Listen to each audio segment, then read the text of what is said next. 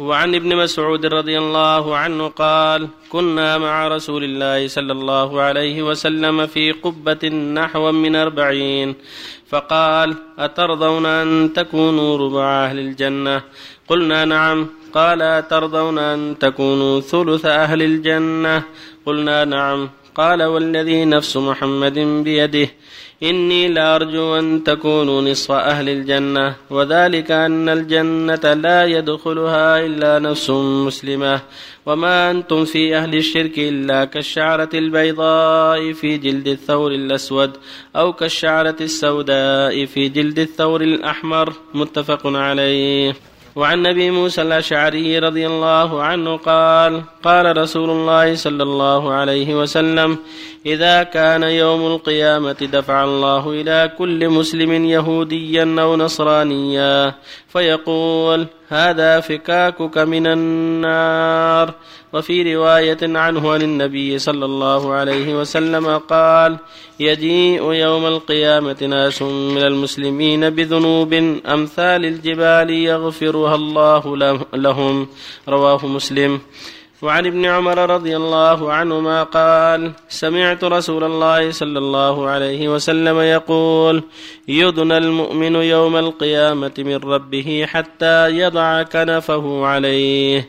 فيقرره بذنوبه فيقول أتعرف ذنب كذا أتعرف ذنب كذا فيقول ربي أعرف. قال فإني قد سترتها عليك في الدنيا وأنا أغفرها لك اليوم. فيعطى صحيفة حسناته. متفق عليه. وبالله التوفيق. بسم الله الرحمن الرحيم. الحمد لله. وصلى الله وسلم على رسول الله وعلى آله وأصحابه ومن اهتدى بهم أما بعد فهذه الأحاديث كالتي قبلها في بيان شرعية الرجاء وأن المؤمن لا ييأس. فإن فضل الله عظيم وكرمه عظيم وجوده كبير فلا يليق ولا يجوز للمؤمن أن ييأس. بل يجب أن يحسن ظنه بربه مع العمل الصالح. كما قال جل وعلا قل يا عبادي الذين أسرفوا على أنفسهم لا تقنطوا من رحمة الله إن الله يغفر لنا جميعا. أجمع العلماء على أن هذه الآية في التائبين. قال تعالى ولا تيأسوا من روح الله. إنه لا يأس من روح الله إلا القوم الكافرون. قال تعالى فمن كان يرجو لقاء ربه فليعمل عملا صالحا ولا يشرك بعبادة ربه أحدا. وقال في الأخيار من عباده إنهم كانوا يسارعون الخيرات ويدعونا رغبا ورهبا وكانوا لنا خاشعين. فالجدير بالمؤمن والمؤمنة حسن الظن بالله وحسن الرجاء والحذر من سوء الظن والقنوط لكن لا يحمله ذلك على الإصرار على المعاصي. هذا غرور بل مع الرجاء يجب الخوف ويجب الحذر وعدم الإصرار على الذنوب تجب التوبة منها. هكذا كان الصالحون وهكذا كان الأخيار من الأنبياء والصالحين. إنهم كانوا يسارعون الخيرات ويدعون رغبا ورهبا رغبا رجاء ورهبا خوفا. هذا هو الواجب. فلا تخافوهم وخافوني إن كنتم مؤمنين. فمن كان يرجو لقاء فليعمل. ما قال فليفرط. فمن كان يرجو لقاء ربه فليعمل عملا صالحا. قال تعالى قل يا عبادي الذين أسرفوا على لا تقنطوا من رحمة الله. إن الله يغفر جميعا إنه الغفور الرحيم. ثم قال بعده وأنيبوا إلى ربكم. مع التوبة الإنابة والجد في العمل. هكذا يكون المؤمن. وفي هذا الحديث أنه صلى الله عليه وسلم كان بين أصحابه ذات يوم قال أترضى أن تكونوا ربع أهل الجنة؟ فكبروا. قال أترضى ثلث أهل الجنة؟ فكبروا. قال إني لارجو أن تكون نصف أهل الجنة. يعني أمة محمد صلى الله عليه وسلم. يعني أمة محمد المؤمنين يرجو أن يكون نصف أهل الجنة. لأن المشركين ما لهم حد. المؤمن في المشركين كشرة السوداء في الثور الأبيض. أو العكس. المشركون لا يحصيهم من الكثره قال تعالى وما أكثر الناس ولو حرصت بمؤمنين. قال تعالى وإن تطع أكثر من في الأرض يضلوك عن سبيل الله. قال عز وجل ولقد صدق عليهم إبليس ظنه واتبعوه إلا فريقا من المؤمنين. قال تعالى إلا الذين آمنوا وعملوا الصالحات وقليل ما هم. فالواجب عليك يا عبد الله أن تحسن الظن بربك وأن تحسن الرجاء وأن تعمل. وقل اعملوا لا بد من عمل. فمن كان يرجو لقاء فليعمل. فالواجب الحذر من الغرور والواجب الحذر من الإصرار على السيئات والواجب البدار بالأعمال الصالحات.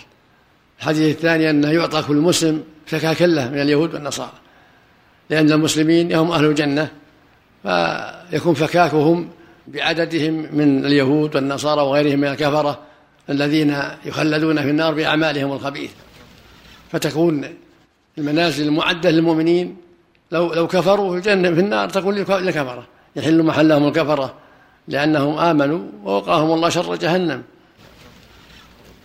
فيكون هؤلاء بدلا منهم في صلي النار نسأل الله العافية.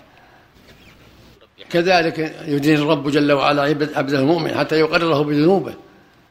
ويضع كنفه عليه ويقول أتذكر ذنب كذا وكذا وكذا؟ فيقول نعم. فيقول إني سترت عليك في الدنيا وأنا أغفر لك اليوم.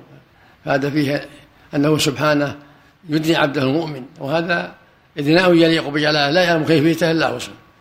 لا يعلم كيفية الإدناء ولا كيفية وضع الكنف إلا هو سبحانه. نؤمن به ونمره كما جاء ولكنه فضل المؤمن في فضيلة ومنقبة للمؤمنين. أن الله يدني عبده المؤمن ويقرره بذنوبه ويغفرها له إما لعمله الصالح العظيم وإما لتوبته وندمه وإقلاعه. فالذنوب تغفر إما بعفو الله لأعمال صالحة وإما لتوبة صادقة. قال تعالى إن الله لا يغفر أن يشرك به ويغفر ما دون ذلك لمن يشاء. وقال جل وعلا والذين إذا فعلوا فاحشة أو ظلموا أو ذكروا الله فاستغفروا لذنوبهم ومن يغفر الذنوب إلا الله ولم يصروا على ما فعلوا وهم يعلمون. أولئك جزاؤهم مغفرة من ربهم. والله يغفر لمن يشاء ويعفو عمن يشاء. بأسباب كثيرة من أعماله الصالح وتوبته الصحيحة ومن دعاء إخوانه المؤمنين له واستغفارهم له ومن صدقاته ومن غير هذا من أعمال صالحة. وعفو الرب وراء ذلك جل وعلا. عفوه وفضله سبحانه وتعالى. وفق الله الجميع. الإمام النووي يقول معنى الكنف يعني الستر والرحمة. الله أعلم كيفيته سبحانه وتعالى. يا شيخ. أحد الإخوة بيسأل يقول كان مسافرا وأدركه الصلاة مع الجماعة الصلاة الرباعية صلى ركعتين وجلس ولم يقم مع الإمام. حتى تم الإمام الركعة الرابعة سلم الإمام ثم سلم سلم معه. يقول ما في هذا؟ هل صحيح؟ عليه يقضي لأنه غلط. الواجب عليه الإتمام يعيدها نعم عندها أربعة. لأنه واجب عليه أربعة. أحسن الله عملك شيخ. بعض من يتبع بعض الطرق أحسن الله عملك. إذا مات عندهم ميت يدفعون مبلغ لمشايخهم أحسن الله عملك. ما توجيهكم أحسن الله عملك كيف؟ يدفعون مثلا المتوفي عندهم يدفعون مشايخهم مبالغ يقول اسم آه، فكوك من النار أحسن الله عملك هذه ما لها اصل يصدق إذا كان عندهم خير يصدقون على الفقراء. هذه من أسباب الخير. يصدقون على الفقراء. الصدقة تطفئ الخطيئة كما يطفئ النار. أما يعطوا مشايخهم ما لها اصل هذه من خرافاتهم. لكن إذا كان عندهم خير يصدقوا على الفقراء والمساكين. عن ميتهم. أحسن الله عليك.